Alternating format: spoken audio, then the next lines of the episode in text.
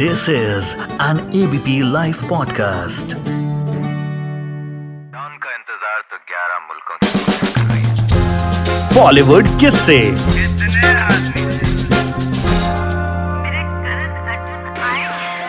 पुराने ज़माने में एक चेहरा फिल्मी पर्दे पर आता था और जब भी आता था हम खिलखिला के हंस पड़ते थे। बीरबल साहब हमारे साथ मौजूद हैं। सर बहुत बहुत स्वागत आपका। आपकी फ़िल्में देख के मैं तो कहूँगा मैं नहीं मेरे मम्मी पापा भी बड़े हुए हैं तो बड़ा ऑनर है आपका इंटरव्यू करना। सर सबसे पहले तो कैसे हैं आप? मालिक की मेहरबानी है। उसका लाख लाख शुक्र है कि आज भी मैं ठीक ठाक हूँ और काम कर रहा हूँ। सर आपसे जानना चाहूँगा कि शुरुआत किस तरह से आपने की थी? नाम आपका चेंज हुआ सत्येंद्र खोसला से बीरबल नाम पड़ गया वो कैसे पड़ा? मैं शुरू शुरू में दिल्ली से ही गया था दिल्ली जी, जी, जी। दिल्ली का आप एक फ़िल्म के लिए गए थे राजा नाम की फ़िल्म के लिए। राजा फ़िल्म थी वो। वो वहाँ पर वो रामदयाल जी हैं प्रोड्यूसर उनकी फ़िल्म थी राजा। उसमें जगदीप हीरो था। उसमें एक मैंने भी छोटा सा काम किया था। वो वो भी गाने में। जेब कतरे का करेक्टर था वो किया था मैंने जिसको जगदीप पकड़ता है गाने में। वो पिक्चर से मेरी शुरुआत हुई थी। लेकिन मेरी जो मुझे फ़िल्म जिसने मुझे नोटिस कराया, वो थी दो बदन। उसमें क्योंकि वो बहुत बड़ी फ़िल्म थी। डायरेक्टर भी बहुत बड़ा हीरो मनोज कुमार उस बहुत सुपर हिट था। और उसके साथ साथ आशा पारिक, प्राण का वो फ़िल्म वो भी मैंने, मैं वैसे उस फ़िल्म में जो काम करने गया था, मुझे एज एक्टर नहीं बुलाया गया था। और बहुत सारे स्टूडेंट्स होते हैं, उनमें से वन ऑफ़ द स्टूडेंट्स था। तो सीन क्या था कि उनको ऐसा करेक्टर चाहिए था जिसमें वो गधा लगे। तो मनोज कुमार कहता राज से दूसरे बाबरा वो बात नहीं आ रही वही गधा नहीं लग रहा। तो कहते फिर किसे, क्या क्या किया जाए? तो उन, मनोज कुमार की नज़र मेरे ऊपर पड़ी कि मैं एक बड़ी मोटी सी किताब लेके याद कर रहा हूँ, कुछ बड़ी, इतनी बड़ी तीन चार किताबें लेके और मेरी चार्ली जैसी कहते यार, वो करेक्टर जो है ना, वो करेक्टर सीन के लिए बेस्ट है। तो मुझे बुलाया गया। मैं बड़ा खुश हुआ। कहते, देखो वो एक छोटा सा सीन है, करो। मेरी तो बाँचें खिल गई। मैंने कहा, चलो यार, कुछ मौका मिल रहा है मुझे। मैं तो जनरल वार्ड में स्पेशल वार्ड में आ रहा हूँ। तो सीन क्या था? मोहन चोटी। वो आता है, वो भी, उसका ग्राम है। तो वो धूनी लगा के आता है। तो मनोज कुमार उसको पूछता है, अरे मोहन, ये यार तुमने कैसी बभूति लगाई हुई है? कहता ये मस्त कलंदर बाबा की दी हुई बभूति है। उसने कहा है इसको लगाकर जाओगे, चार प्राणियों में से किसी एक के भी दर्शन कर लोगे तो तुम इम्तिहान में पास हो जाओगे। कहता कौन कौन से प्राणी? वो कहता है उल्लू भेड़िया कुत्ता और गधा, जैसे ही वो गधा कहता है तो मेरी फ्रेम में एंट्री होती है। मैं पढ़ता हुआ आता है। तो मोहन चुटी मेरे गाल पे हाथ फेरता, कहता है, अब इम्तिहान में पास हो जाऊँगा। तो मैं सोचता हूँ, मुझे कह रहा है कि मैं इम्तिहान में पास हो जाऊँगा। तो मैं उसको कहता thank you thank you thank you very much इतना सीन था। वो सीन लोगों ने इतना लाइक किया। उसके बाद मेरा दूसरा सीन उसमें ये था कि इम्तहान के पेपर में एग्जामिनेशन हॉल में सबके सामने पेपर आता है। मैं जब पेपर पढ़ता हूँ तो बेहोश होकर गिर जाता हूँ। उस फ़िल्म से मुझे लोगों ने नोटिस करना शुरू किया।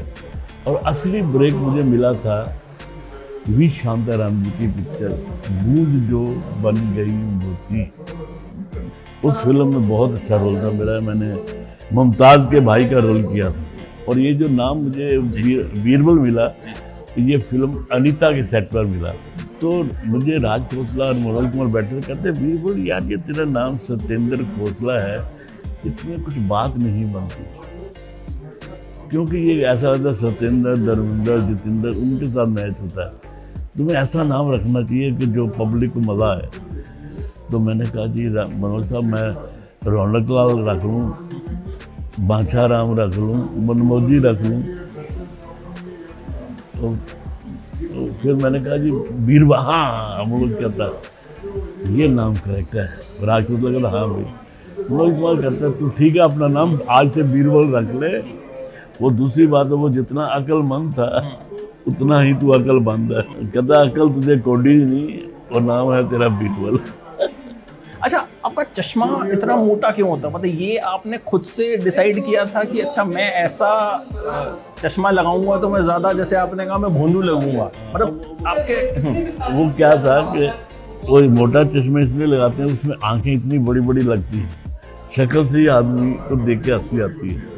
इसलिए मैंने लगाया। उस दौरान के किस्से बड़े मज़ेदार हुआ करते थे। अब जब हम पढ़ते हैं क्योंकि आजकल तो किस्से होते नहीं है आजकल तो गॉसिप होती है।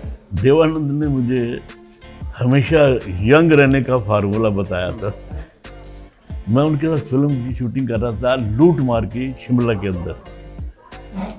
तो देव साहब बोले Birbal let us have a walk and some talk अब देव साहब कहा तो मैं तो वही उसी फ़िल्म के प्रोड्यूसर भी हीरो भी, सब कुछ।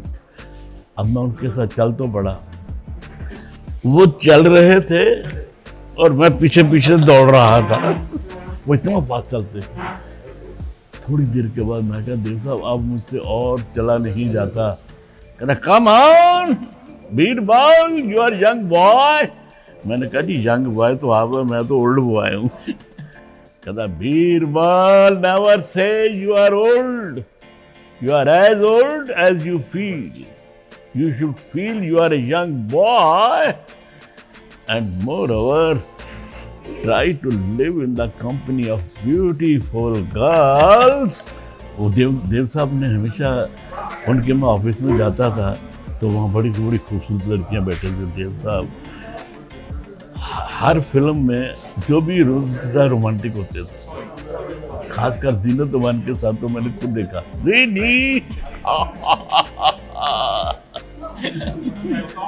और जीनत अमान भी बड़ा रिस्पॉन्स करती थी।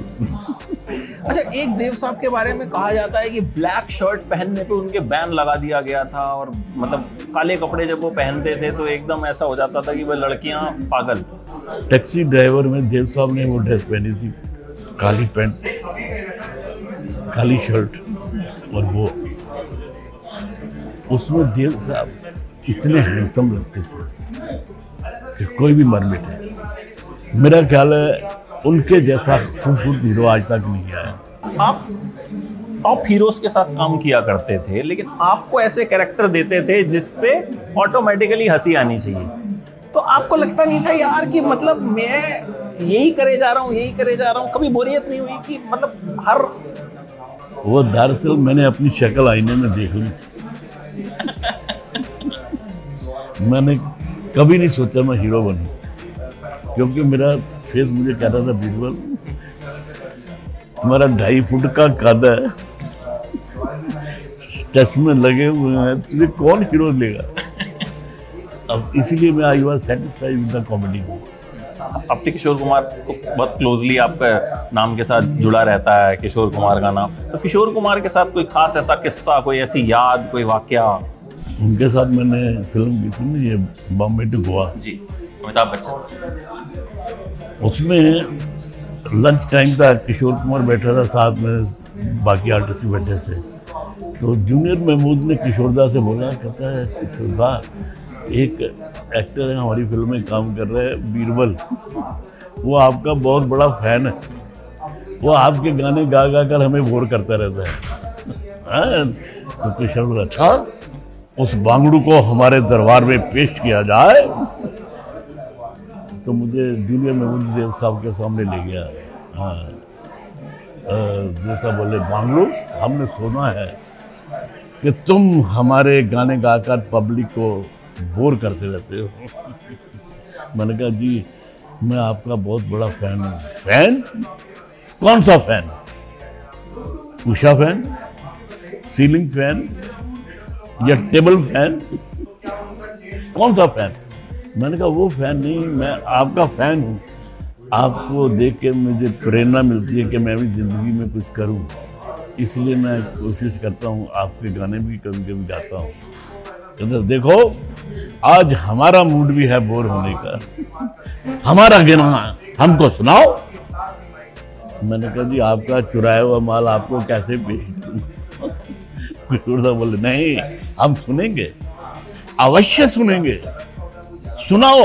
तो फिर मैंने ये गाना सुना दिया। मैंने कहा इसी फ़िल्म का गाना सुना देता हूँ। तो सुना दीजिए हमें भी अगर देखा ना हाय रे सोचा ना हाय रे रख दी निशाने पे जान। कदमों में तेरे निकले मेरा दम है बस यही अरमान। अरे ओ कुकरू कुकू अच्छा इस गाने का एक किस्सा मैंने सुना है कि शुरू में बच्चन साहब को नाचना नहीं आ रहा था तो महमूद ने कहा कि भाई जैसा भी नाचे तुम सब लोग ताली बजा देना। मैं ये जो था ना अमिताभ बड़ा नर्वस था। सबसे पहले तो वो अरुणा ईरानी को हाथ लगाते हुए डरता था। वो, कहता है क्योंकि उन दिनों में अरुणा रानी और महमूद का रोमांस चल रहा था? हैं? हम तो उसको भाभी भी कहते थे। वो कहता है भाईजान मैं कैसे उसको हाथ लगाऊँ? वो तो मेरी भाभी है ये। कहता है भूल जाओ। वो तुम्हारी भाभी है। तुम ये सोचो वो तुम्हारी मशकूक है। भूल जाओ तभी तुम एक्टर बनोगे। तो डरते डरते फिर उसको थोड़ा सा वो गाने में थोड़ा थोड़ा कहता, मैंने कभी नाचा नहीं। कहता, तुम जैसा भी नाचोगे अच्छा ही नाचोगे। पहले वो ठीक तरह नाचा नहीं। कहता है हम सब तो बोला, तुम ताली बजाना जब बोला ठीक है। तो हमने ताली बजाते रहे। उसके बोला, एक टेक और लेते हैं। इससे भी अच्छा करो। फिर वो करते करते परफेक्ट हो गया। बहुत अच्छा करने लगा।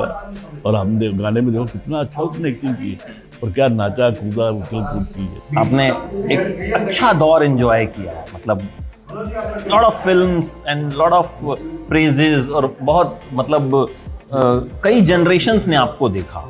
सेटिस्फाइड रहे कि भाई जितना मैंने काम किया उस टाइम पे अच्छा किया ये उसके बाद और इच्छा थी कि नहीं अभी मतलब उसमें क्या था पहले जमाने में भाईचारा था। ये जो बड़े बड़े स्टार थे ना,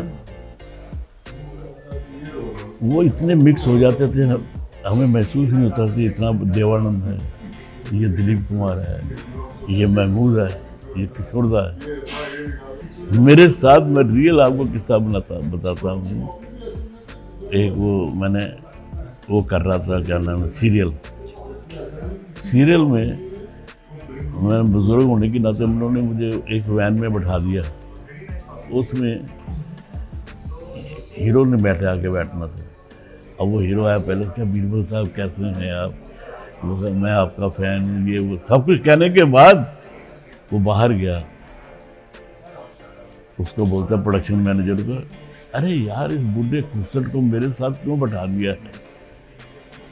मेरी फ्रेंड लड़कियाँ आने वाली हैं, मैं उनसे कैसे बात करूँगा? इसको बाहर निकालो, इसको किसी और कमरे में रखो। मेरे साथ ये कहा उसने कि मैं आपका फ़ैन हूँ तो बाहर आ ये ये रियल किस्सा मैं आपको बता रहा हूँ। उनको ईगो है अपना। जो हमारे ज़माने में बिल्कुल नहीं।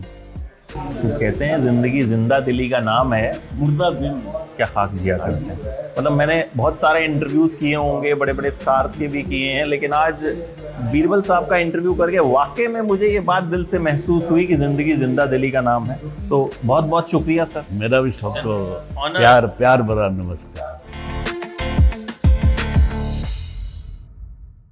हर पल बदलती दुनिया में कोई अपडेट मत करो मिस डाउनलोड करो एबीपी लाइव ऐप और जानते रहो।